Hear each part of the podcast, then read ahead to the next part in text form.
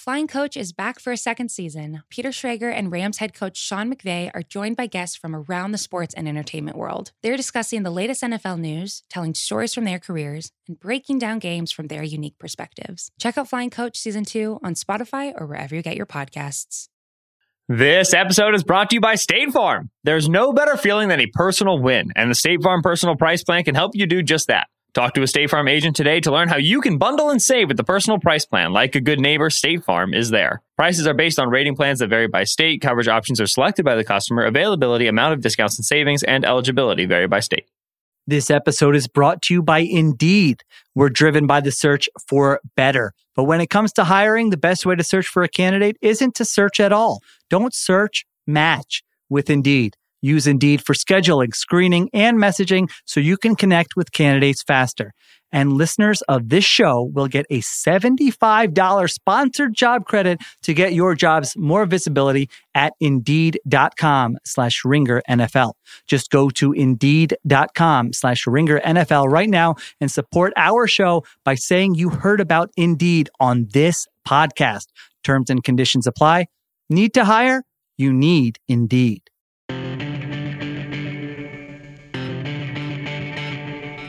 It is the Ringer NFL Show, part of the Ringer Podcast Network. I'm Kevin Clark, joined today by Danny Kelly and a newcomer to the Ring Ringer NFL Show universe, Steven Ruiz of USA Today's for the win. What's going on, Steven? I'm going to be honest with you. When you DM'd me, la- I think it was last week about coming on here, Uh-huh. you said Slid you want to do the. slid in. You did. you said, "Do you want to be on the pod with me and DK?" And I was like, for some dumb reason, I was like, "Oh, DK Metcalf's going to." I think he was on Yeah. Slow News Day. It was a three man weave, and then and then Sorry DK Metcalf canceled, Yeah. and Danny Kelly was sliding in. No, my my my plan is going to be just treat Danny like he is DK Yeah. Metcalf. Like, what about that uh that route you ran against J- Jalen Ramsey Right. back in Week 17? Oh, that's right, great. like the uh the Ali G bit where he has all these questions for Gore Vidal that are actually for Vidal Sassoon. that's the great. shampoo brand. It just keep just keep rolling with it, and we're gonna be fine. Um, so yeah, it is Danny Kelly, not DK Metcalf. Although DK Metcalf has been on this podcast and on Slow News Day. Um, we're gonna have it's the sequel to what we did a couple of weeks ago. Steven, uh, our guest on the AFC over unders uh, was Doug Kyed, who was in a Six Flags parking lot while he spoke. And so the fact that you're indoors uh, in a home with a computer is already an upgrade. Even though we love Doug, uh, the situation is is. Uh, I mean, you could you could at some point, I guess, go into a Six Flags parking lot over the course of the next hour, but I think you're going to stay indoors. No, this is actually the King's Dominion back office that I'm in right now. That was the only Uh, other amusement park I could I could pull off the top of my head. yeah, yeah. No, I know, I know. Um, all right, so it's NFC over unders. It's it's really straightforward. Uh, we got some really. Steven, you're a Panthers fan, is that correct? Unfortunately, So- yes. So we, I can't wait to go through that. That's part of the reason we had you on. Uh, Danny Kelly's upset that the Packers are off the board because of Aaron Rodgers, but we're going to go through all of these different possibilities. It's going to be really fun. We will start with the NFC East, and we're going alphabetical, which means we will start with the Dallas Cowboys. Steven Ruiz, 9.5 over under. I'm gonna go under, and I have some some analytics for you. I actually looked Oh, this up. I- I, did some prep work for this pod. They've gone under 12 out of the last 19 years. In other in other circumstances, I would think that doesn't matter because who cares what happened in the past. But with the Cowboys, I think it does matter because it speaks to the value Vegas puts on these lines because they know Cowboys fans are going to bet on the Cowboys. So I'm going to take under. I think it's 9.5. And my biggest reason is why do we think Dan Quinn is going to make this defense Yeah. so much better? And that's the thing, right? So that's the question. That's the only question because we know what Dak Prescott is. Obviously, the offensive line is not what it was a handful of years ago, whatever, but we know there's at least a floor with the offense. Okay, they're going to be pretty good. I mean, I think we all remember that Dak Prescott was still in the top 10 in passing yards well after he was at ruled out for the year. I mean, there's there he can put up volume stats. There there is uh, at least a core competency there. The defense is the question. That's why they rearranged their entire draft to to fill these holes. Danny, I want to ask you between Micah Parsons, Kelvin Joseph, um, their their third round guys, Chauncey Golston, whomever, are there guys where you say, okay, this is these guys are enough to to make this defense into a a double digit win defense? Uh, I don't know. I, I I don't think it. I personally don't think that they're going to go from being horrific to average or above average. I think they might Okay. be slightly better than they were last year. But again, I, I'm kind of with Steven on this one. I just don't know if they're going to be good enough to to realistically change the fortunes of the Cowboys. And I mean, look at what the Cowboys did early on in the season. Like they were putting up absurdly good offense, like 500, 600 yard games. Yeah. And it still wasn't good enough. And so, like, I guess you have to ask, is this team going to, number one, be that good on offense again? I think it'll be really good on offense again, but I don't even, I, are they going to be that good? We'll see. There could be some regression there on offense. And then, like, the defense, I think they'll slightly be better, but I'm also kind of leaning under. When I saw the nine and a half under, over under, I thought, it's it felt a little high. I thought nine games might might be more realistic, um, if that. And so, yeah, maybe it is like just this national thing where um, people are more bullish on the Cowboys every year than than other teams for just the fact that they're the Cowboys. Um, but yeah, I, I'm going under, and I don't think the defense is going to be significantly better. I don't even know if it'll be average.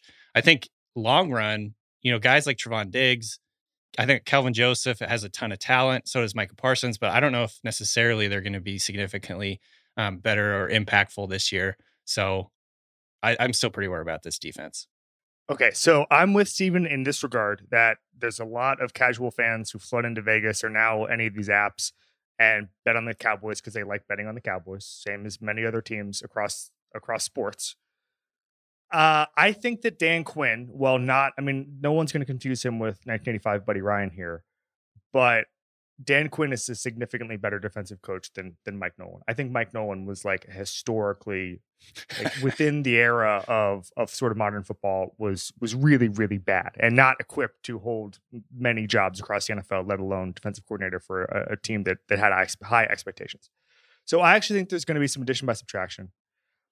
I also think you know it is funny because I was actually just reading Seth Galina's college football uh, preview guide. It's really really good. But I went to Miami and he ripped the Miami secondary, and there's no evidence that the Miami secondary is going to be any better than it was last year. And so, but just as a pure fan, I was like, oh, he doesn't know the talent they've got on the defense. And I, I was like, oh wait, I'm doing the thing now that I make fun of, which is there's no evidence that they're going to get better, but it feels like they're going to get better because there's some talent there. There's a Micah Parsons. They've invested in it. And so I think with the offense, I actually disagree, Danny. I do think they can be that good on offense. Mm. I do think they can be good enough for to carry a mediocre defense. And, and mediocre is the exact word they need to be. I think they can get to 10 wins with a C defense. And that's why I think it's going to be slightly over. Uh, all right, let's move on. New York Giants, seven. Danny Kelly. So I don't know if you listened to the AFC one, Steven, but Danny Kelly kept saying, "Oh, I wish I could say push," which is the entire reason Vegas sets these lines. It just means they're good at setting these it, lines. I said it one time, I think. I think you said it 16 times. I think okay. is what you said. Uh, Danny Kelly, New York Giants seven. I'm going under. I don't think the Giants are going to be very good. I think that it, it all depends on kind of what Daniel Jones does this year. If he takes a big leap, then yeah, they'll be they'll win more than seven games. Um, do I think that's very likely? Uh, not really. I mean, I, I don't know. I'm still just kind of like wondering, you know, how this is all going to work together. I think their defense will probably be solid. Um, mm-hmm. But if you look at what Daniel Jones did last year, man, just like turnovers, turnovers, turnovers, it was just so problematic. Um, I want to say he threw like 12 13, what, what was like 12 touchdowns in 16 games or something ridiculous? Like it was it was just really really bad what they did offensively. I know that they've added to that group and and they're really trying to make a push on that side of the ball um mm-hmm. but i don't know it, it's just one of those things where this could end up being like a carson wentz situation where you keep expecting him to make a big jump and then it just doesn't ever happen. So i'm going with what i think are it's better odds that daniel jones is just not going to be an elite quarterback um, if he does turn out to be really good and has like that Josh Allen esque jump, then mm-hmm. I'll eat my words. But I, I think it's more likely not going to happen. I do enjoy the idea of a Carson Wentz situation happening without any of the good parts. right. Oh, he was Carson Wentz, except there was never actually any any evidence. There was never an MVP thing that happened. Yeah. My question was going to be, what does a Daniel Jones leap look like? Yeah, that that's a great question. That is so, a great question What Daniel Jones qualifies? leap. So actually, um, now I'm looking it up. He had 11 touchdown passes in 14 games. So like 17 touchdowns is and not and not fumbling every time he gets sacked. Yeah, That- no, I think that that really is the deal. It's it's cutting down on turnovers because he had 10 interceptions and then cutting down on fumbles. He's just incredibly fumble prone. Um, I think he's got like physical talent, obviously, and and Yeah. um, we were having I think similar like conversations about Josh Allen prior to last year about how physically gifted guy. You know, he's big, he's got a good arm, he can run, just incredibly, insanely inaccurate. That's never going to change. You know, we could never get over that. And then all of a sudden he did. He got like really accurate. I don't know where the hell that came from. That's very, very rare. He's certainly the outlier. So again, that's why I'm like basically saying I think it is in the realm of possibility that Daniel Jones turns into a, a better quarterback than we think he is right now. But I think it's more likely the odds are that he's not going to. I tend to agree with that. I'm actually going over on this. I think they win eight games this year. I think the Giants are okay. I actually like Joe Judge. I think he showed some positive development um, going forward. Uh, I just don't think this roster is very talented. Steven, who's the best player on the Giants?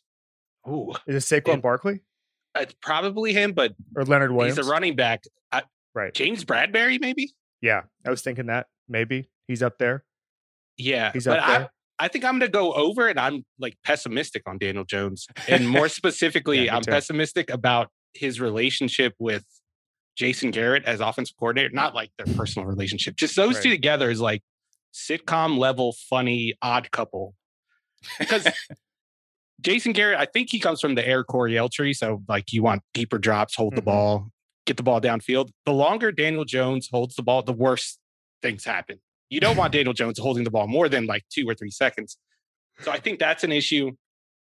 The draft pick of uh, Kadarius Toney is just was just hilarious to me. Like Jason Garrett getting the most out of this ultra modern wide receiver slot hybrid, whatever you want to call them, all the buzzwords. And I just don't know how that works if he's playing like two tight ends and like I form every every other down. So you put all this together. I think the defense is going to be solid, but the offense, it, and that's what matters. The offense has to be good. I don't see it even being good. So I don't know why I'm going over. What was it, seven wins? But I think Seven wins. they're as good as they were last year, and that was a eight and eight, eight and nine team. I, I got to get used to the new records, but Yeah. yeah, eight wins We're all, feels all right, right? used to that. A hundred percent. I, I feel I'm with you in that I'm picking over, and I don't know why I'm doing it. It's just like the most anti-analytic feeling I've ever had. Just like, yeah, that seems like an eight-win team. Uh, but I think we're we're in agreement on that. All right, Philadelphia Eagles six point five. So we have no editorial stance as a podcast um on the Eagles because Danny was hyping up Jalen Hurts a couple weeks ago. I bought into it. And then we had uh, George Chahrouri and Eric Eager on two weeks ago, and their favorite bet of the year is Eagles with the worst record in the league. So we're all over the place on the Eagles. So we now have to make a stand. We'll start with you, Steven. Eagles 6.5. This team stinks. I'm going to make a strong stand. No, I, no, I I like Jalen Hurts, like the idea of Jalen Hurts. I just don't know how it's going to look in this offense in year one with a new coach. And I kind of have to keep reminding myself that they have a new coach. Like in my mind, like Doug Pederson is still there, just chilling, just Yeah. calling offense. But yeah, Nick, they have Nick a new coach. Sirianni is now the play caller under Doug Pederson. Yeah, right. Uh, and I That's what it feels like. I looked at the depth chart earlier today and I was like trying to come up with a scenario in my mind in which this works. And I just couldn't come up with it. Like maybe the defensive line like turns it back to 2017. They just sack everyone. But if that doesn't happen, the defense is going to be a disaster, I think. And they have a first year defensive coordinator too, first year offensive play caller. I just, how does this work? How does this work out? I'm with you. Danny? So I'm going over, Yes. Yes. sticking to my guns, I guess. Uh, but I, I definitely so like Tell us how it works. It- maybe it's Steven and I don't know I how it works. maybe it's just because I went under on the, the first two teams. Like someone has to win games in this division or whatever. But Do they? Uh, I feel like the NFC East has proven that no, no one has to win. games. um, so here's here's a couple of reasons. Number one, if you're looking at, I'm looking at sharp football stats for the 2021 strength of schedule based on forecasted win totals from Vegas. And the Eagles have the third easiest schedule in the NFL. Now, part of that is probably because they're playing in this division, but um, you know, generally speaking, I just think that would help things. And then I just think everything that could have gone wrong for the Eagles last year did. Like they had you know, there was clashing in the front office and the coaching staff, the quarterback situation. Carson Wentz was as bad as you can get at quarterback in every way, pretty much. Um, Jalen Hurts came into a situation where, you know, he didn't have any good receivers. He, his offensive line was completely banged up. Uh, you know, there again, like the there was just nothing going right. So I think that if they get their offensive line back and things and they can manage to stay a little bit more healthy, which is always a big question, but um, you know, if they can do that, if they can get their offense going a little bit under Hurts, I think he can light like light a like a fire under them a little bit, and um, I think that will help a lot. I, do I think this is a really good team? No, but I think that I think they can get over six wins. I think they can. I think this is a seven and ten team. Are we sure the front office and coaching staff clashing is going to end? I mean, didn't they? Is there they any evidence? Sirianni, right? They picked Sirianni. I know, I know that, but I'm just saying. Maybe it's just we've read some things. Maybe it's just maybe there's some just problems there that that are going to take more than a couple of months to to overcome. There are obstacles there. Uh, I'm going under. I agree. This team stinks. Great, great phrasing, Steven. Um, I just don't see a lot of roster talent there.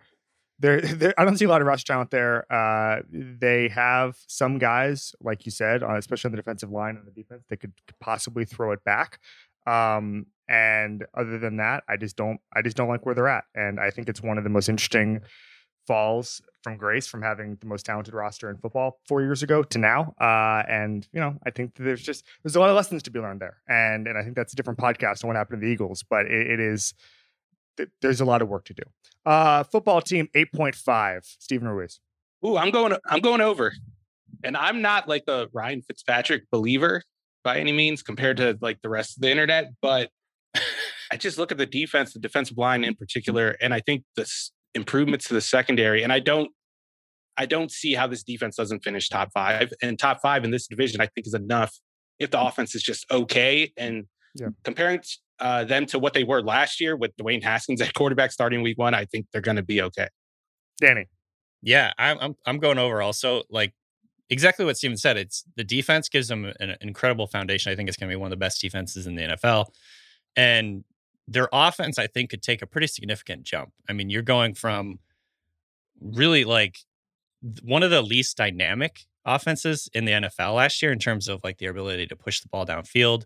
Um, you know, Terry McLaurin I think is a very good receiver. I think he could be a guy that takes a jump this year with with Ryan Fitzpatrick throwing to him. Like Fitzpatrick has always been much more aggressive, throw the ball down the field, like he's averaged up the target, all that. I think Yep. that Curtis Samuel, um, you know, maybe not a star, but he's he's definitely gives them something that they didn't have at the, the- like the number two spot last year at receiver.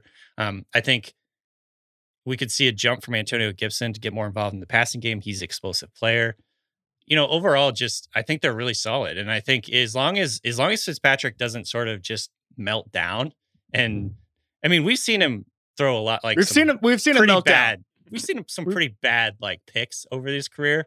But I think as long as he doesn't just push like too hard and, and sort of melt down or whatever, just do what he does, um, then I think this will be a pretty good team. So I'm going over. I remember being in a press conference a few years ago, and someone said, "You know, Ryan, you've you've thrown five interceptions in a game." We said, "Excuse me, no, six. um, so at least he's got a sense of humor about it. Yeah. I'm, I, I, I see, and I, listen, offense is always more consistent than defense. Don't don't tweet at me, but I see the Washington defense in the front seven almost in the same way I see the Cowboys offense. Because we know they're going to be good, and we know the investments that they've made. We know there's a floor because of it. So then it comes down to how well the other side of the ball can do.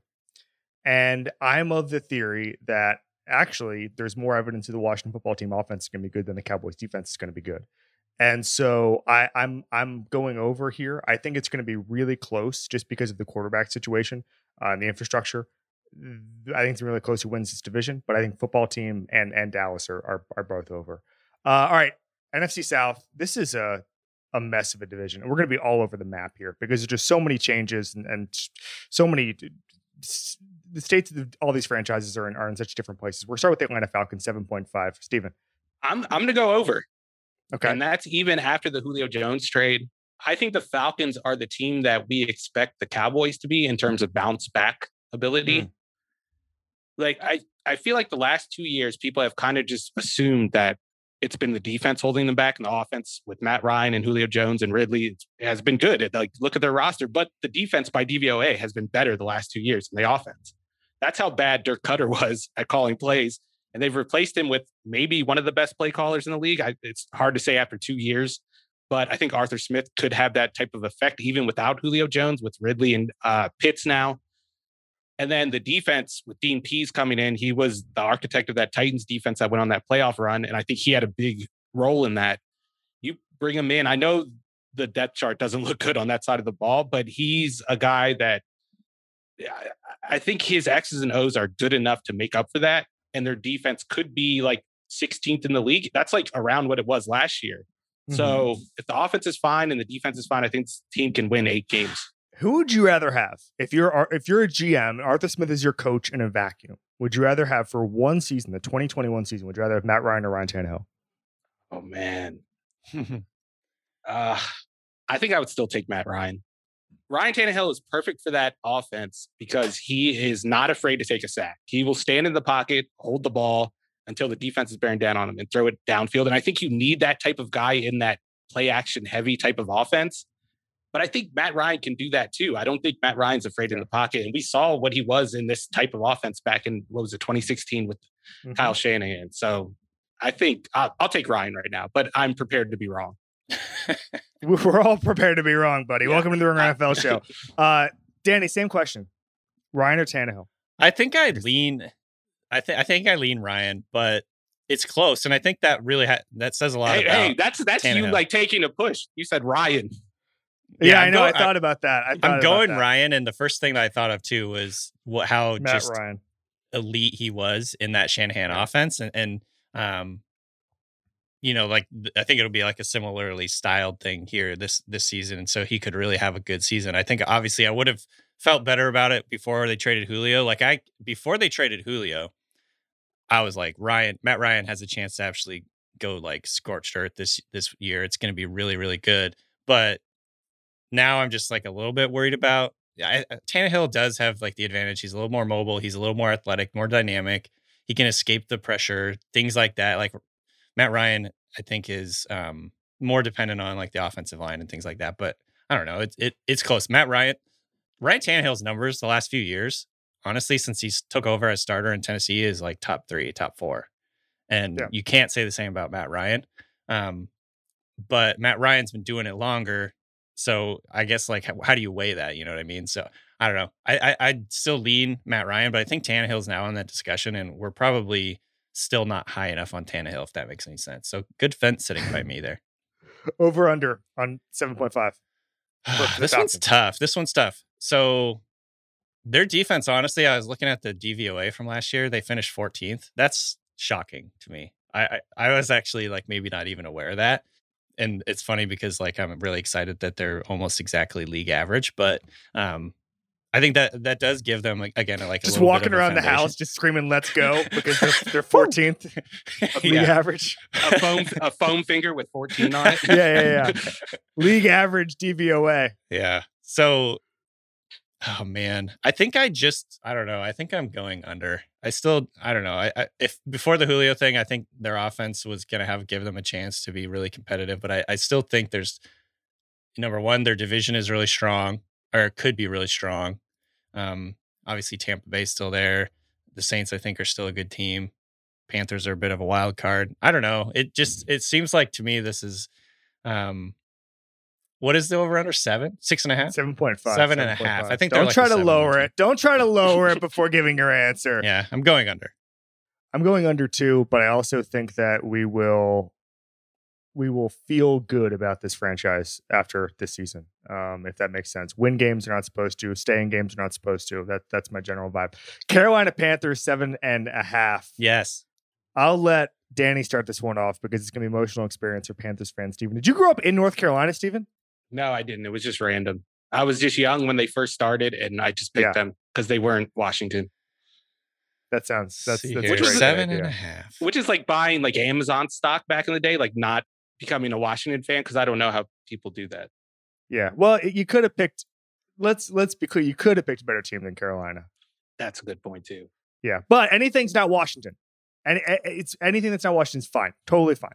Uh, Danny Kelly, 7.5. So I guess I still lean under on this team though. I'll, in in the big picture, I'm I'm relatively bullish on them, but I still think going to Sam Darnold could end up being looking like a big uh, misstep for them. Um, I think they have like the skill players on offense to be really exciting. Obviously, get, getting Christian McCaffrey back, DJ Mhm. Moore, really good player. Robbie Anderson, underrated player. I, I like their pick of Terrace Marshall. Um, but is Sam Darnold going to elevate this offense much more than like you could have seen with with Teddy Bridgewater? I kind of doubt it. Again, like you have to go with like the odds. Like there is always the chance that Sam Darnold is an outlier. He's the next Ryan Tannehill. He gets out of the Gase situation and all of a sudden he becomes good. But there's like no evidence that he is good Mhm. yet, you know.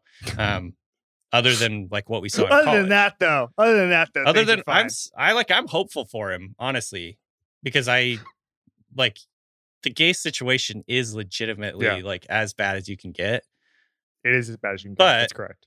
but I just don't think the odds are very strong that he's going to be significantly better or, or a, a that he'll be significantly better than like what we got from Bridgewater last year. I guess is the is the bottom line. So, um, and their defense, I- I will say there's some talented guys on that. It's up and coming defense, but I don't know if they're. I think they're still probably a year away from being like a good defense. So I'm going under.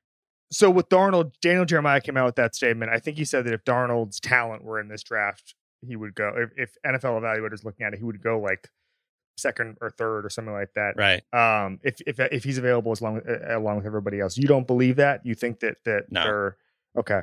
I disagree Okay. on that. Yeah. Um, Steven, seven point five Carolina Panthers. I'm going under. And if anything, I I thought Danny sounded optimistic that he even gave it gave it a ch- that he gave it a chance that Sam Darnold is going to be good. Like I feel like even saying back in college he showed signs of being good is Yeah. kind of a overstatement because he at times he looked like a tight end playing quarterback, which is what he looks like now. And let me say this about the Adam Gase. It's a lot of that going around, by the way. Tight end guys who, who should be tight ends playing quarterback. They're, they're in Jacksonville. But let me say this about the Gase. From a clean pocket, Sam Darnold was bad. When he was throwing to open receivers, Yeah. he was bad. He was bad under Jeremy Bates. I don't think he was, like I said, I don't think he was that good in college. And the only thing he was good at, I think this is from the QB P- or PFF QB annual. He was really good at throwing swing passes, which is like how Adam Gase built his offense. Maybe Adam Gase built his offense to suit Sam Darnold's strengths, and that's the that's why we got that offense because Sam Darnold is that bad of a quarterback. Like we talked about Carson Wentz earlier, but like Carson Wentz's worst season is Sam Darnold every season, except for like one stretch for a month. Right.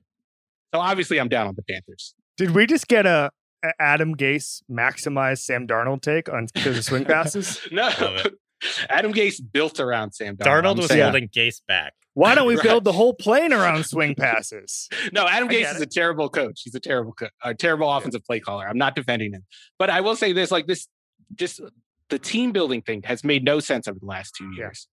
And case in point, they let James Bradberry walk, who I just said was probably the best player on the Giants, who was probably a top five corner last year. The money they could have used to sign him, they signed Teddy Bridgewater. And then this year they get rid of Teddy Bridgewater. They trade for Sam Darnold, and then they use their they pass on Justin Fields to draft a cornerback. And they could have just used that money on James Bradberry and drafted Justin Fields this year. I hate this team. I hate everything about it. God, I hate being a, a sports fan.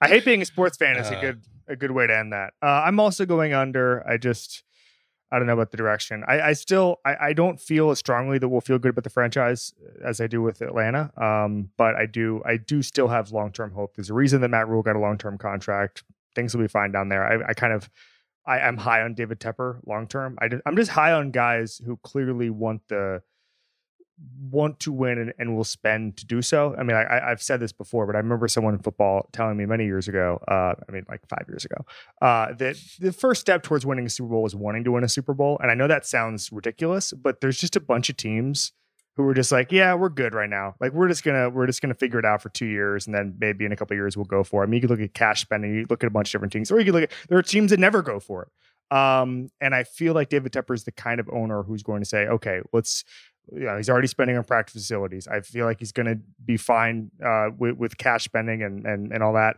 I, I feel like long term, he's the kind of owner you want, even if the the program isn't there right now. Saints nine. Uh, Danny, we've done the debate on who's going to be quarterback and what it looks like right now. Mhm. Um, we did it a couple of weeks ago. Um, but this is a there's so many things that go into this this win total, um, and belief in the defense and Sean Payton, and I, you have to take at some level some leap of, of faith in Jameis Winston to go over. Where are you? I'm going over with them. I again, I I think that the defense is going to be strong. I think the coaching staff is going to find ways to you know get the most out of its players. I personally, I think that Taysom Hill is going to end up being the starter. I don't know if he's going to start week one, but it's kind of like exactly the discussion we've just been having about like Darnold, about Daniel Jones. Like Darnold threw picks in college. He threw picks for the Jets.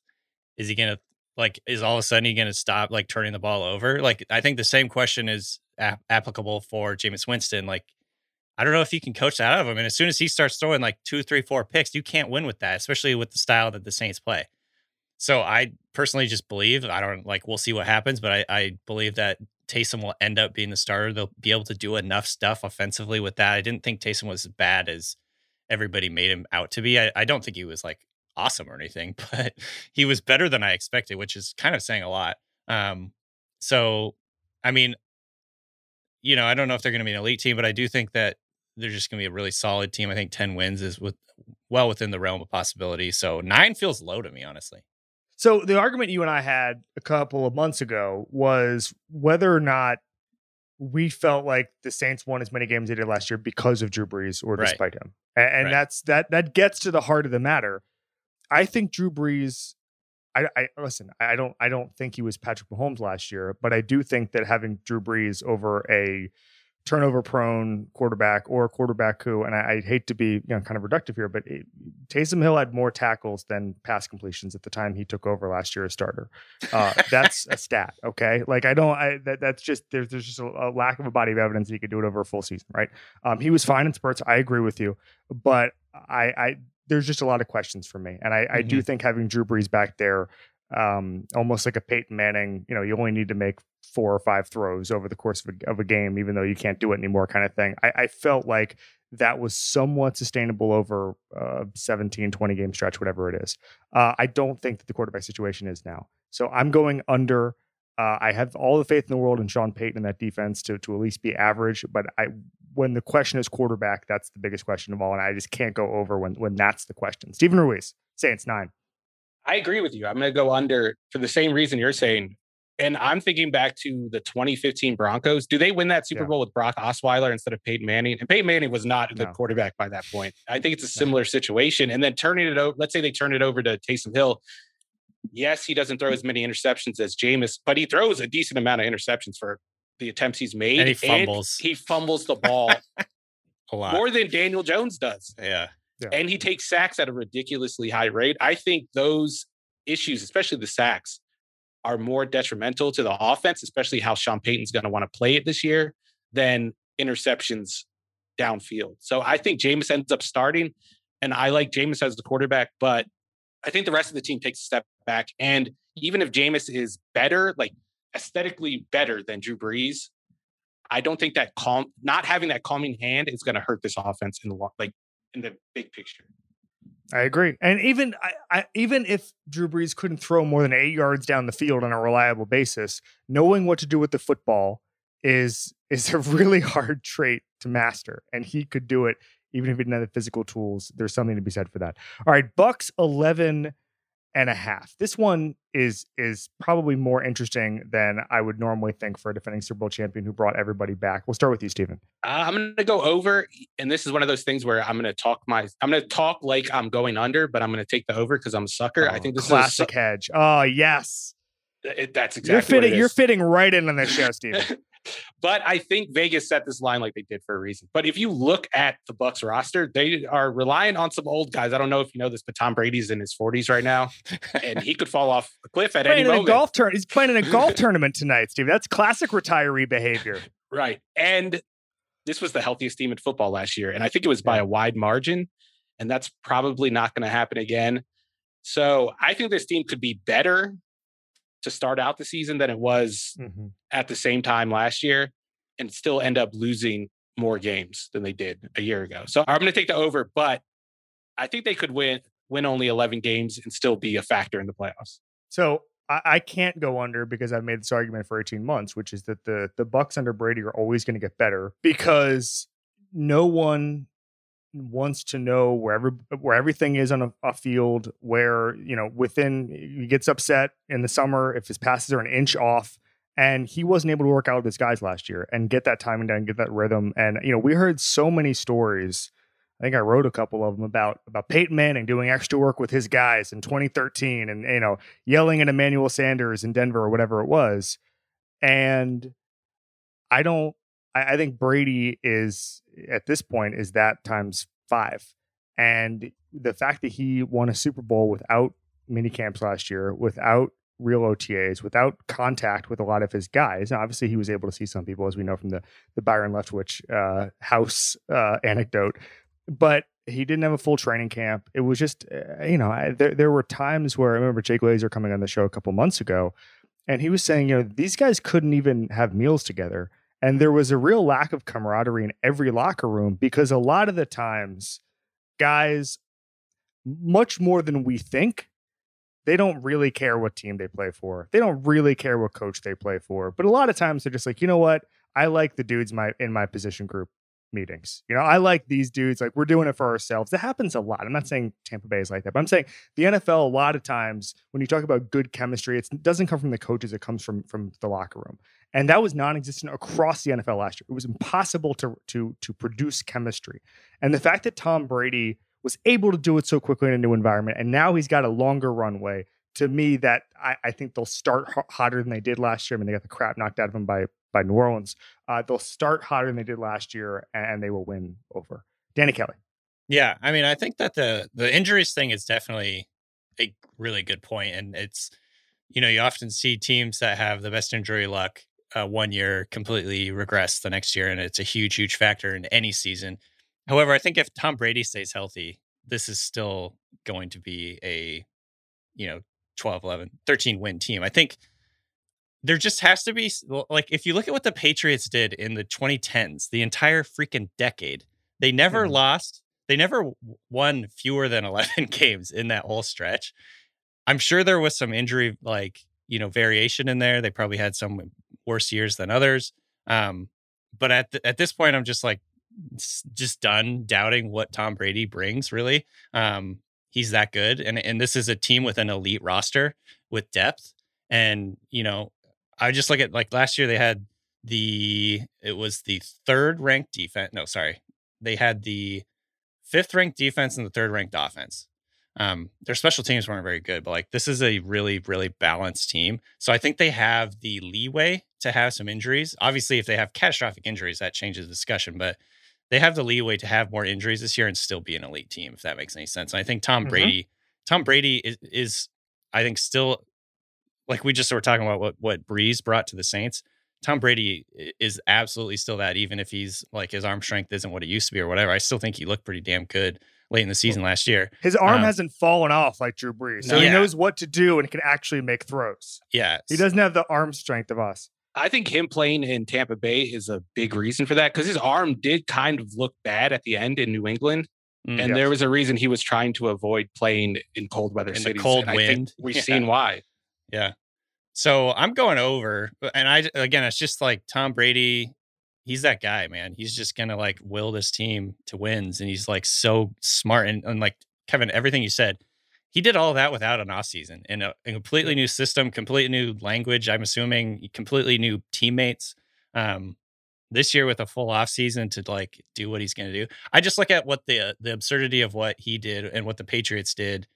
You know, basically his entire tenure in New England, the 20, last 20 years. And there's a reason for that ridiculous, ridiculous consistency. Now, obviously, Belichick is out of the picture, but I think Arians is a good coach too. So, um, I don't know, man. I'm just going with Brady. Uh, it it just seems like unless they have catastrophic injuries, they're still going to be an elite team.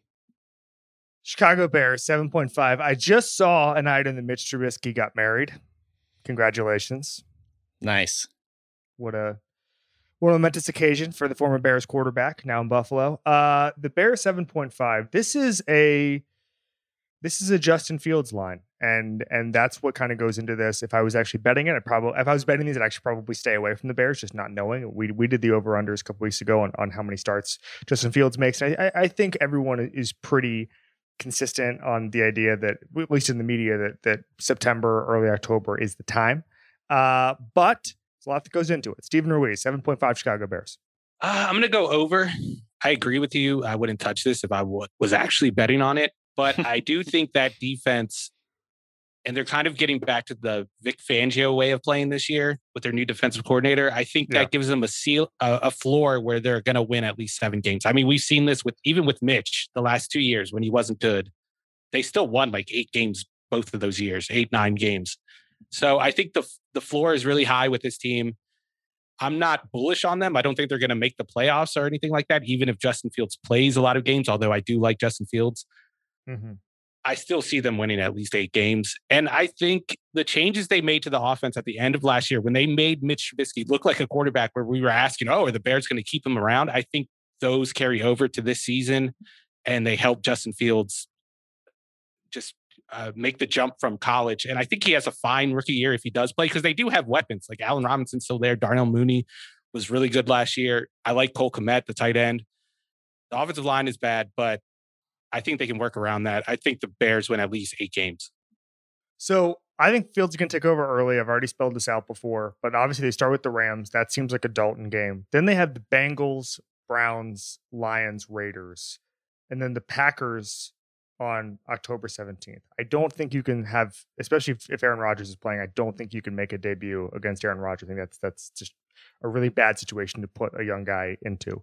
Um, so I'm thinking sometime in early October, late September. Maybe it's the Lions. Maybe if if the fight fighting Dan Campbells aren't aren't don't look great, maybe you put him in there and, and get him a some easy throws and an easy W. Um, that that would be what I, I lean towards.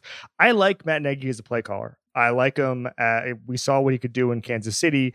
We saw what he was able to do. I mean, obviously, the, everyone knows kind of now how the, the what the the roles were for the development of Mahomes. Uh, he wasn't with Mahomes all the time, but obviously he had a huge say in, in how that that whole thing developed in Kansas City. Mike Kafka was was more assigned to Mahomes when Mahomes was a rookie, while Nagy was was with Alex Smith.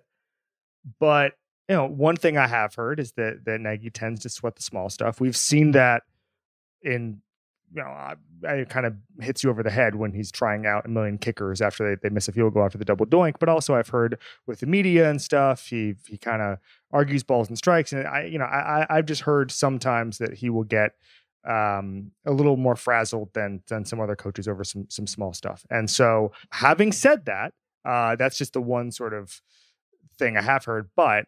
I, I, think that he still has the capability to to make quarterbacks better than they should be, and that is why I'm going over.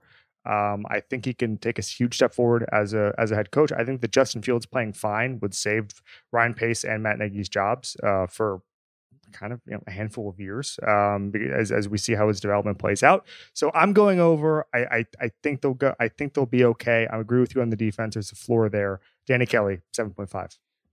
Yeah, I think I'm going over also. I, I was really torn on this one because, you know, I don't know like how there is the question like how consistent can defense be year over year, but I do think that this this defense gives them a chance to, you know, have that floor, be competitive. Um, if things go right on offense, they can win some games.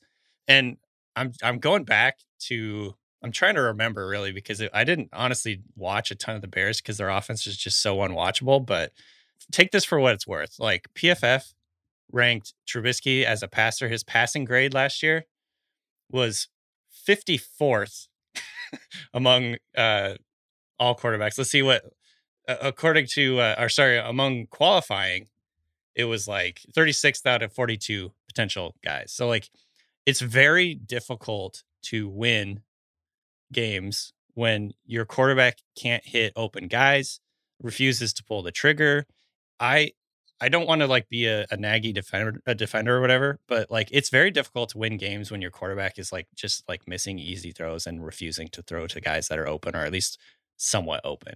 And so do I think Andy Dalton is a big upgrade? Nobody's I think he is an upgrade over Trubisky. And then I think that Justin Fields has potential to be a massive upgrade, especially if they use him as a runner and try and open things up that way. Like their run their offense got a lot better down the stretch and when their run game really started taking off they had more balance they weren't leaning entirely on Trubisky to like do everything I think that like there was some symbiosis there like he was like starting to look better when their run game was also opening things up for them. And so um, I think that they want to be balanced like that. They want to have, um, you know, the ability to not just have to lean on their quarterback to do everything. And I think if Justin Fields comes in and they use him as a runner, they can, you know, utilize him on some read option stuff. That will open up the run game because it's just going to, um, you know, create gaps where there weren't gaps last year. So I'm bull- I'm bullish on Fields.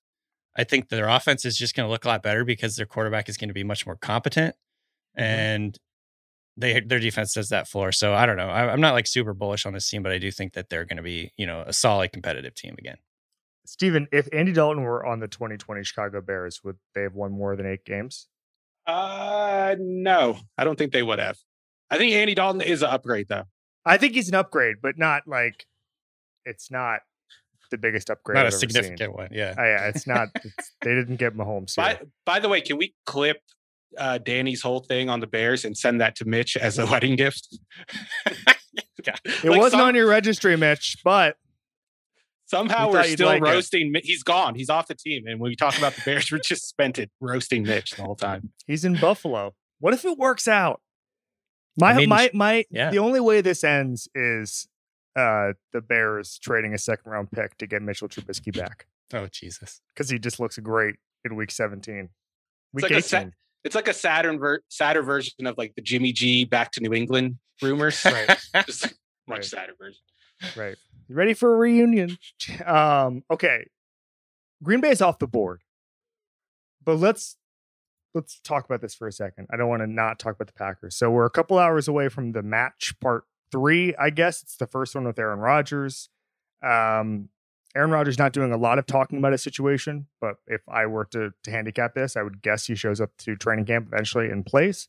Um, if Aaron Rodgers does play for the Packers, what would be your guys's I average win total in your mind if you if you simulated a million times, Steven?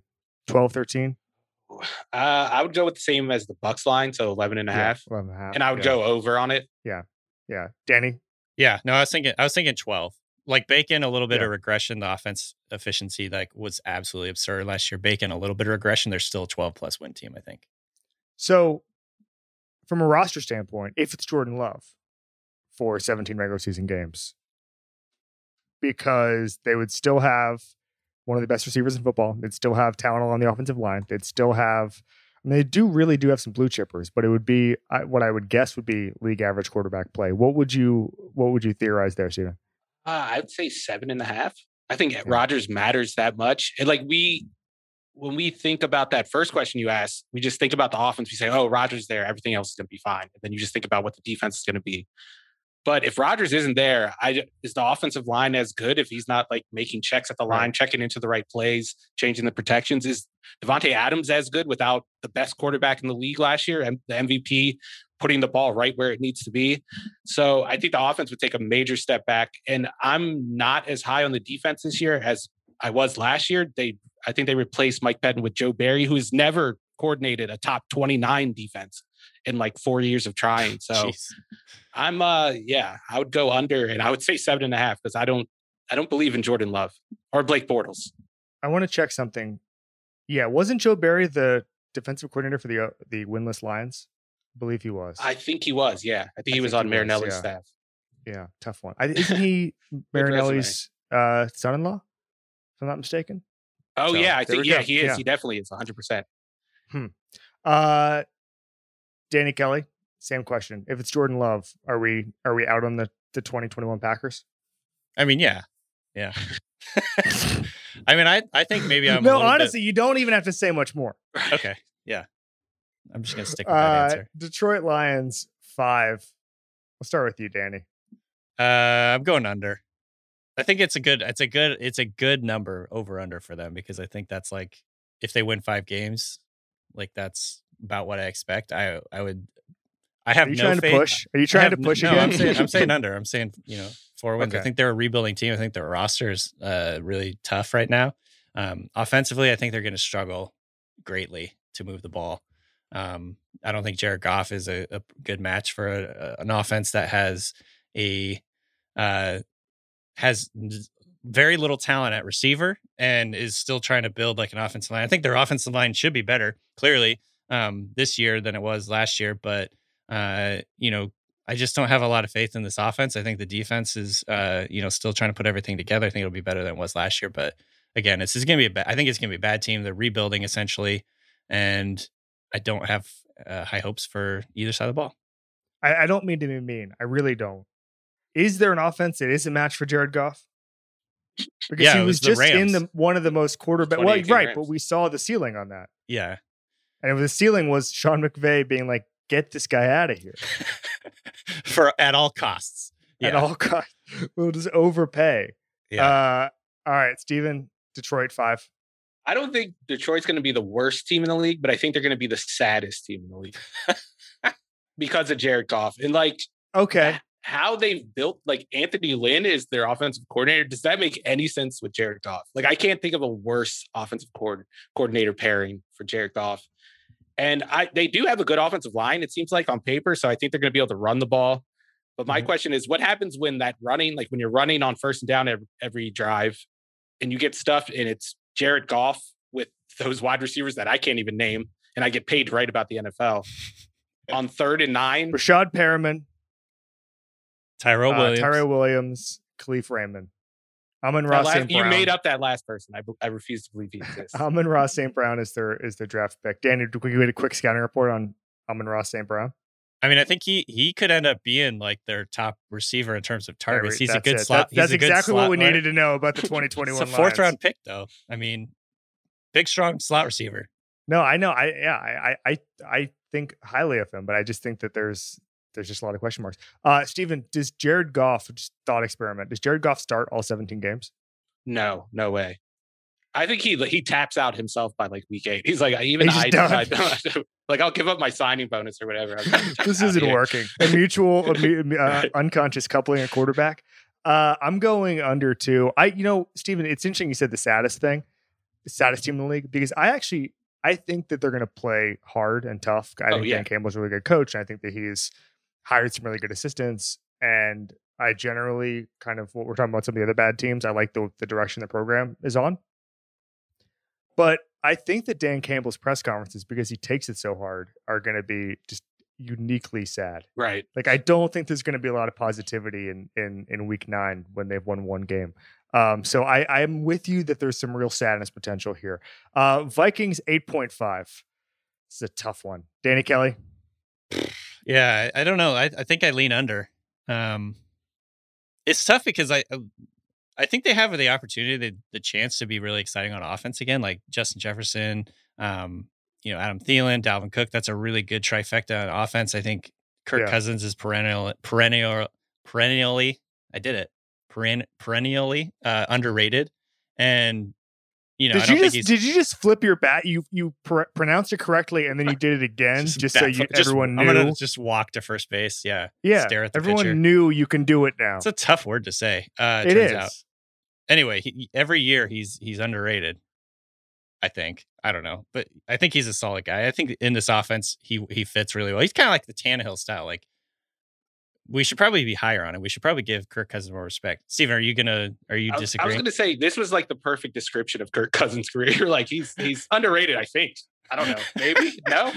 Like yeah, Uh, that's Kirk Cousins. Yeah, yeah. So I think their offense could be solid, but again, I think the big question is what are they going to be on defense? Um, and I don't know, like, did they get significantly better from last year? Did they get?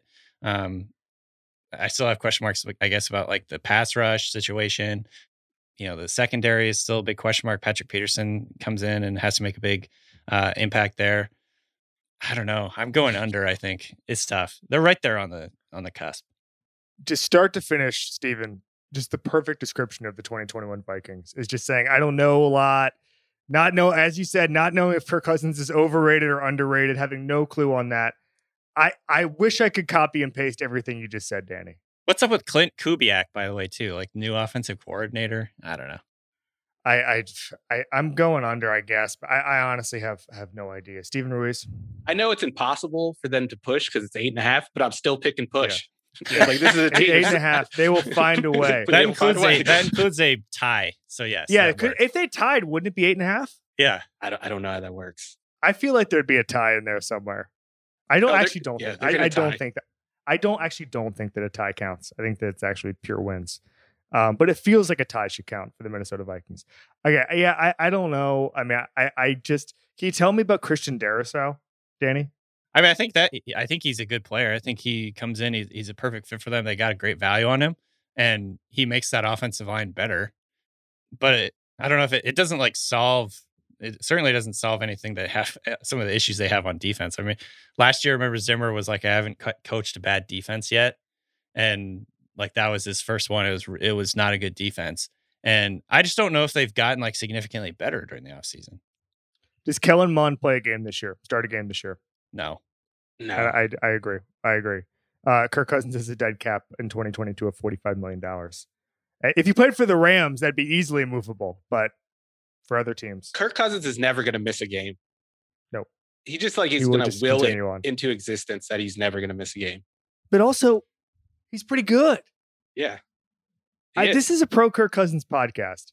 Danny, he's underrated. That's I the can't ruling. get too, he's I can't get excited about Kirk Cousins being good. I'm, just, I'm the most I can add is yeah, he's good. well, the problem is he makes uh like thirty million dollars a year, and so you can't really be like, man, what an underappreciated guy, because he's one of the highest paid players. He make he's on a two year, sixty six million dollar contract. Going back to the PFF grades that I mentioned earlier. So Kirk Cousins last year was 11, he ranked 11th. He tied with Mhm. Dak Prescott. Same same passing grade as Pe- Dak Prescott last year. He he freaking was good, man. He was like really solid. Like in that offense, he's a perfect fit. He's willing to push it downfield. You know, he's willing to give it to his top guys. You know, it seems like you know things. I I don't know. This thing, if things go really well, this offense could be really good.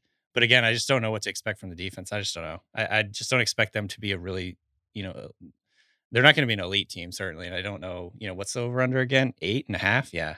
Mm-hmm. See this is like an eight win team. This episode is brought to you by State Farm. There's no better feeling than a personal win, and the State Farm Personal Price Plan can help you do just that. Talk to a State Farm agent today to learn how you can bundle and save with the personal price plan. Like a good neighbor, State Farm is there. Prices are based on rating plans that vary by state. Coverage options are selected by the customer. Availability, amount of discounts and savings, and eligibility vary by state. This episode is brought to you by Indeed.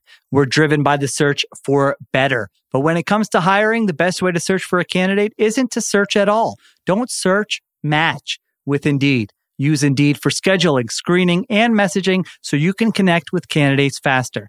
And listeners of this show will get a $75 sponsored job credit to get your jobs more visibility at indeed.com slash ringer NFL. Just go to indeed.com slash ringer NFL right now and support our show by saying you heard about Indeed on this podcast.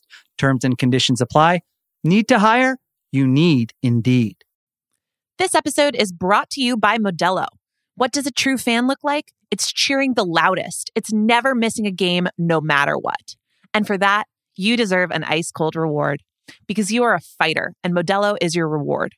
Modelo, the mark of a fighter. Shop delivery or pickup options near you at ordermodelo.com. Drink responsibly. Beer imported by Crown Imports, Chicago, Illinois. All right, this one is going to give me a headache. Um, Arizona Cardinals eight. Steven? I'm going under.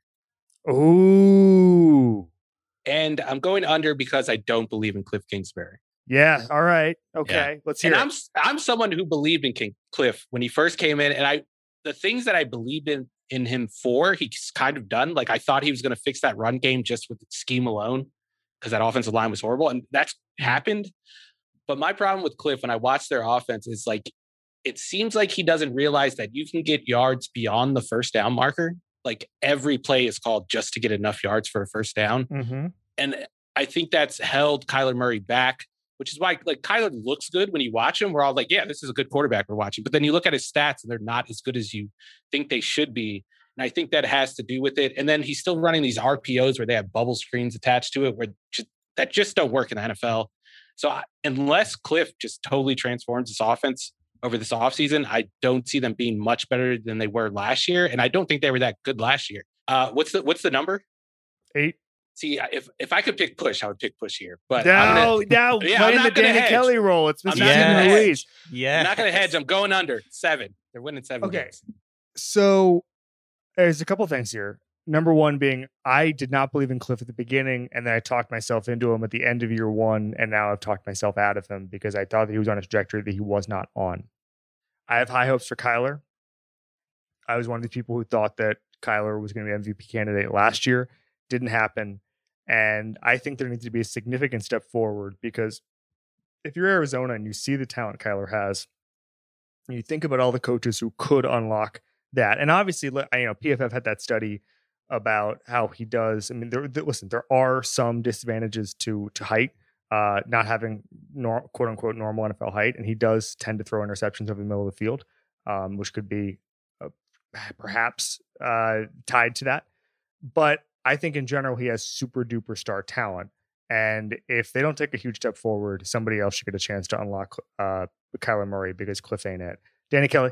Yeah, I lean under also. Um, I don't know. It's just uh, I think the biggest reason for me is because I think the division is so good. Is really yeah. why I'm I'm leaning Uh-oh. under. It's a ba- it's a backdoor Seahawks take. but uh, it's like the Rams are going to, I think the Rams are going to be really tough this year. I think the 49ers are going to go back to being a really strong team and, and, the Seahawks are a good like team every single year. So I just think it's going to be tough for the Cardinals uh, with their, with that schedule. Um, just looking at the sharp football stats schedule, they have the 24th, they're, they're 24th in schedule. So much tougher than average. Um, I don't know. I, I, I basically agree with everything you guys have said about Kyler. Like, he has to make a big jump this year as a passer. He's looked really good as a runner. Like he did a lot of really cool stuff in the red zone. Um, he helped open up that run game, but I don't know. We just I, we still haven't seen. I think Kliff get the most out of him. Really, it almost feels like Kliff has let him down um, the last the last couple seasons, and so I'm just a little bit, uh, I guess, skeptical still about that, and so that's why I'm leaning under. Steven, do you think that the Cardinals have what could be phrased a good roster because I, I don't think much of AJ Green in 2021. But then you look at their defense and they have intriguing pieces. Isaiah Simmons is one of these guys who I think exists better in in fantasy right now than he or theoretically rather in our heads um, than he does on the field. Zaven Collins is a very intriguing draft pick. Um, you know, I, I Chandler Jones is obviously still really good. JJ Watt uh, is is is probably a bit uh, in in some facets of this game. I think that people have kind of written him off, and I still think he'd be a pretty good contributor. Uh, Malcolm Butler is playing cornerback for them. Where would you uh, where would you put their their roster talent? I would say it's like average. Like I yeah. agree with you. Beyond DeAndre Hopkins, the receiving corps, I, am not a fan of the receiving corps at all. The offensive line isn't that good. Uh, like I said, I don't think the play calling is that good. And then on the defensive yeah. side, it's really a bunch of if everything goes right, this right. roster could be okay. But if everything's not going to go right, Malcolm Butler's not going to be 2017 Malcolm Butler. JJ Watt's not going to turn the clock back four years. Chandler Jones is coming off a season where he played, I think, one month and only had one sack, and mm-hmm. pretty sure he was suspended at one point. Uh, I don't know. I, I don't see the defense being much better, and I'm not I'm a huge fan of Vance Joseph. They played a lot of man coverage last year, and I don't know if they're going to try to do that again. But if they do, it's not going to work out. So, I I mean, I don't think the roster's that good. I don't think the coaching staff's that good. like, really, all my optimism is based on Kyler Murray and the amazing things he could do with that arm. They have a roster that, and I, I'm sure this can be said of 20 rosters, but they in particular have a roster that could be unlocked by elite coaching, and they don't have mm-hmm. that on either side of the ball. That's the problem. Uh, Rams 10.5, Danny Kelly. Uh, yeah, I'm going over. I'm going over with this. I think, like I said, the Rams are going to be really good offensively. I believe. I think you know with Sean McVay getting a quarterback who can push that push the ball downfield, mm-hmm. make plays, you know, off platform, second reaction plays. Um, I think Stafford, it's going to be like this perfect sort of marriage. Stafford is finally going to be able to kind of get back to where you know we thought he was earlier in his career, and McVay is going to be the guy that we thought he was a couple years ago when he was, you know, coaching Goff to these ridiculous uh, heights and, and, going to the Super Bowl and all that. Obviously, things have kind of fallen off from there, but um, I think it's just like this team has a ton of upside on offense, a lot of really good skill players. Defensively, they have a couple superstars, and I think that they can work around that. They've got some really solid guys too. There's a big question what the effect of uh, Brandon Staley leaving will be on that defense. Um, but I just really think the offense can be so good. It's not gonna it, it's gonna make up for any regression you see from the defense. So um, I'm pretty bullish on the Rams this year. I think they could be really good, uh, really explosive, score a lot of points. Steven, 10 5. I'm going to go under. I think they take a step back and the 49ers take their place as that second team, Ooh, along with the Seahawks, wow. competing for the uh, division. And I think it's the Brandon Staley thing. Like, mm. yeah, I, I love the Matthew Stafford deal. I think he just elevates that offense all around. But at the same time, that offense, like Robert Woods showed some signs of decline last year. Cooper Kupp has never started 16 games in his career. Andrew Whitworth is like 45 years old. That's true. Like a lot of things could take a step back around Stafford, and he could be better than Jared Goff. I expect him to be significantly better than Jared Goff, but the offense could be a little worse.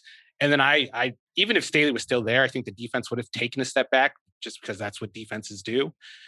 But they lost John Johnson, who was he was the one wearing the green dot for them. He was the play caller. He never left the field. That's a big loss. Michael Brockers was so important to what they did last year. I don't see how the defense doesn't fall back. And I honestly think they're going to fall out of the top 10.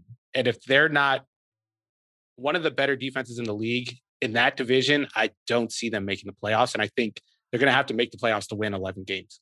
They only won 10 games last year and everything went right with the defense. So I'm going to I'm going to go over. I think that they can be really good.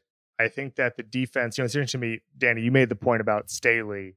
You know, there's an old Warren Buffett line. It's basically just like, you know, design anything so that an idiot can can run it, basically. Um, and when you have Aaron Donald, Jalen Ramsey, handful of these guys, you and I could be the defensive coordinators, and we, there's a baseline there, right? We could just say, Aaron, just run around and just do your thing, and we're just going to hang out here and, and get a get a picture and just watch this, right? Um, the good news is that Raheem, Raheem, Morris is far from that. He's a a really good NFL coach, and uh, I think there's a floor with that talent. And I think that Matthew Stafford pushing the ball, we've not seen Sean McVay running on all cylinders with a quarterback that that he he likes for for lack of a better term. Um, uh, the the, he, the, the kind of guy he wants, and he's been praising Stafford's intelligence all year. Steven, you wrote about this a couple weeks ago. Um, do, give us your take on this. Do you think that a lot of this stuff this summer has been a lot of McVay's comments have been a subtweet of of Goff's play? Oh, absolutely. Even if it wasn't intentional, even if he wasn't thinking, "Oh, I'm gonna, uh, you know, take a shot at Jared," I think it's just been refreshing for him in the ways that we all thought it would be. And that's really how his relationship with Goff went. Like even when they were producing at a high level in 2018, after that Super Bowl, there were still questions like, is is Jared Goff worth all this money? Is this does McVay really like coaching him? And then it turned out like, no, he didn't like coaching him and he wanted him out of there. And now he's got this brain at quarterback because that Stafford hasn't gotten a lot a lot of credit for what he does pre-snap, but he's really one of the better quarterbacks in that situation. And I think it just takes so much off of McVay's plate on game day, where he's just I, he probably feels like a new coach.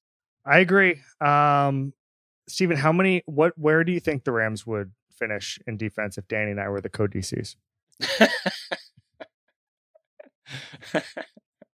uh, I would give you guys. I, I would say top twenty. Wow. Okay. Okay because of Aaron Donald okay. and Ramsey. Right. Yeah, no, we would just let them do their thing. Right. We would do the Doug Pederson thing with Nick Foles and just be like, tell us what you're comfortable with. And then we just run those five things over and over again. This is the Warren Buffett principle. Just let the idiots run it and we're, we're going to do fine. That's that's Les Snead. That's Sean McVay building a defense like that. Again, I think Raheem Morris is a really good coach. I don't know how. Uh, I mean, listen, a lot of the things Brandon Staley was able to do last year, he was able to do because he had Aaron Donald wrecking the game up front and some of those other guys. I mean, I there's just there's just a lot there. I think uh, Brandon Staley's going to be a really good defensive coach. Um, but I also and I'll say Raheem this: Morris is a good Raheem Morris was the reason why the Falcons finished 14th in DVOA last year in defense. Yes, like when yes. he took over, they were a different defense and they were a good defense at times. I, I would also say o- overall with Raheem Morris I think that his, uh, I guess you could say, football journey, education, whatever it's been since he got fired in Tampa Bay, he was uh, the DB's coach after in Washington, but then he was a wide receivers coach for three years with the Falcons. He was the passing game coordinator for a year before that. He was assistant head coach with the Falcons. I think that when you get that much exposure to different sides of the ball. I really do think if Raheem Morris has a really good season as defensive coordinator, I think you're you're going to be looking at him on the uh, on the top of uh, uh, the short list of head coaching candidates next year. That's my that's my early prediction for that. Is I, I really do think that he got probably got a chance a little too early. He was youngest coach in football when he took over. I think I think he's he's really developing into a heck of a coach, and he's only 44 years old, so it's not like he's he's over the hill or anything. Um, all right, Niners 10-5. Steven, we already got a preview of of kind of what how you feel about this team, but let's go with you. I'm going over, and I'm going to take the over on Trey Lance starts at 10. I would not be. I would not be surprised if he's starting by the end of September. I wouldn't be surprised if he was starting week one. I know they're dead set on starting Jimmy Garoppolo, but once they get him on the practice field and realize, and Kyle Shanahan just realizes what he can do in the run game, he's going to have Mm-hmm. flashbacks to 2012. And I don't, I think you can put together an offense for Trey Lance that works, even though he is this raw quarterback. You can make that offense work. We saw it with the Eagles kind of last year when they put in Jalen Hurts, where I don't think Jalen Hurts as a quarterback, like as a passer, was as good as Carson Wentz, but his running ability opened up things for that offense where they could actually win some games they weren't supposed to. Mm-hmm. And I think Lance gives them that. And this is a talented roster. So if they win more games than they're supposed to, I think they win 11 games.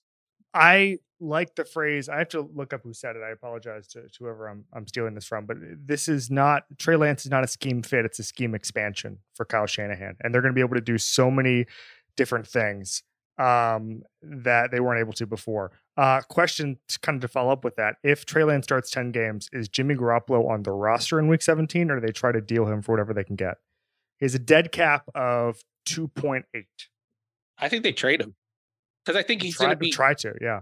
I, I don't think it's going to be that hard to trade him. It was like, Yeah. I know the Rams had to give away a lot to get rid of Jared Goff, but I think Garoppolo's reputation is better than Goff's was this past offseason, and the numbers are just easier to move. Danny Kelly, Niners Yeah. 10.5.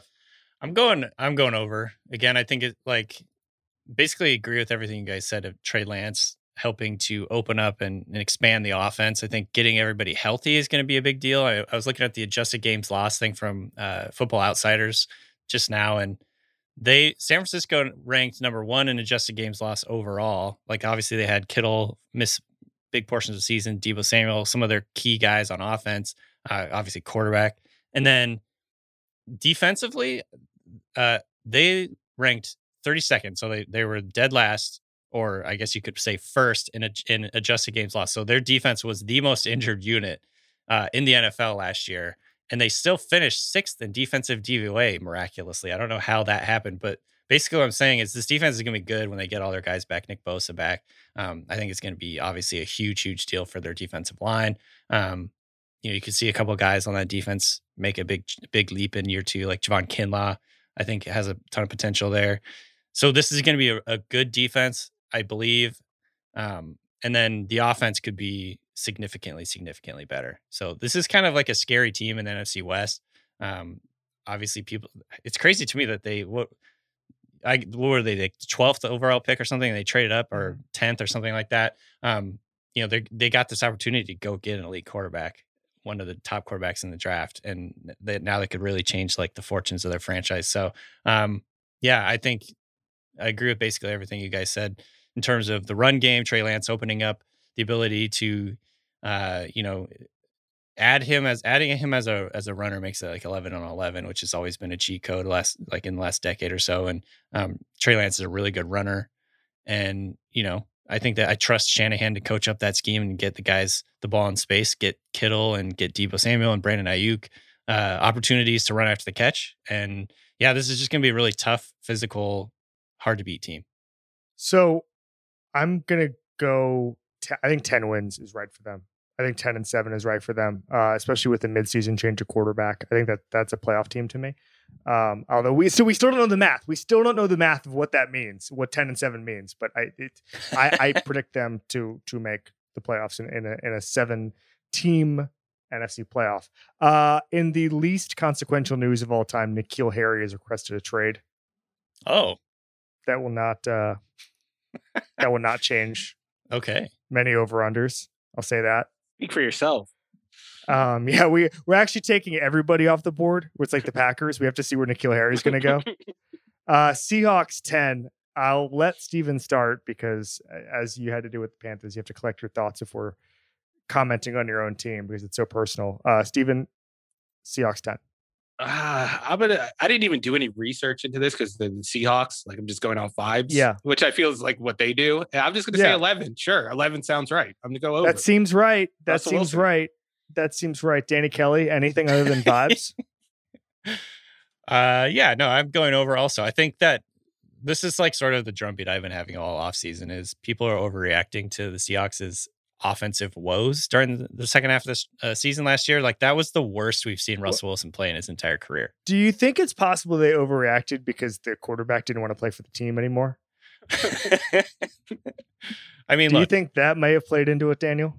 yeah, maybe a little bit. I think they did some things. I think that maybe in, in order to appease Russell Wilson, get him more optimistic about this next year. Um, it sounds like he likes the new coordinator, Sh- uh, Shane Waldron, who's bringing the Yeah. offense, uh, the Ram style offense to the team. I don't. So, like, basically, what I'm saying is, I don't think the Seahawks are remotely as bad as they were down the stretch last year offensively, and I think defensively, uh, they're not going to be good or elite, but they'll be middle of the pack probably. And assuming they can stay healthy. And I think that's going to be good enough to make them, again, like a 10, 11 win team. I'm going over just because the Seahawks win like 11 games, it seems like every season. Um, and, you know, I don't, are they, they won 12 games last year. I think assuming Russell Wilson stays healthy, this offense is going to be good. And yeah, I think it, it's just one of those things like the Seahawks are just sort of like the most steady team in the NFL outside of maybe the Patriots had been prior to that. In the Cable Thanos hype video, they have to clip you saying that the Seahawks weren't nearly as remotely bad as they were last year on offense. Hype Yes, video. Everybody get was- everybody get hyped. We saw the outlier. We saw Russell Wilson throwing ridiculously terrible picks. Like that doesn't happen. That's not part of his like DNA. That hasn't happened in his career. I think we're gonna get back to seeing like the normal Russell Wilson next year. So, and that's gonna be good enough to make them a playoff team. I'd like to push, uh, but I can't because I've been making fun of of the pushers the whole the last two episodes. um, ten seems right to me. Uh, I think I don't know. I'm just gonna go over. Um, they you know they they have they're not going to go through the quarterback change like the Niners are. Um, I, I do like the offensive coordinator there, even though he's not, as good. He's not going to be as good of a play caller as Kyle Shanahan. I just think that there's, I think that they're a little more settled there. Um, and I, I think that there's there's three playoff teams from this division, and uh, I I I don't think anybody should be surprised by that. Uh, all right, guys. Anything else? Yeah, just one thing to add.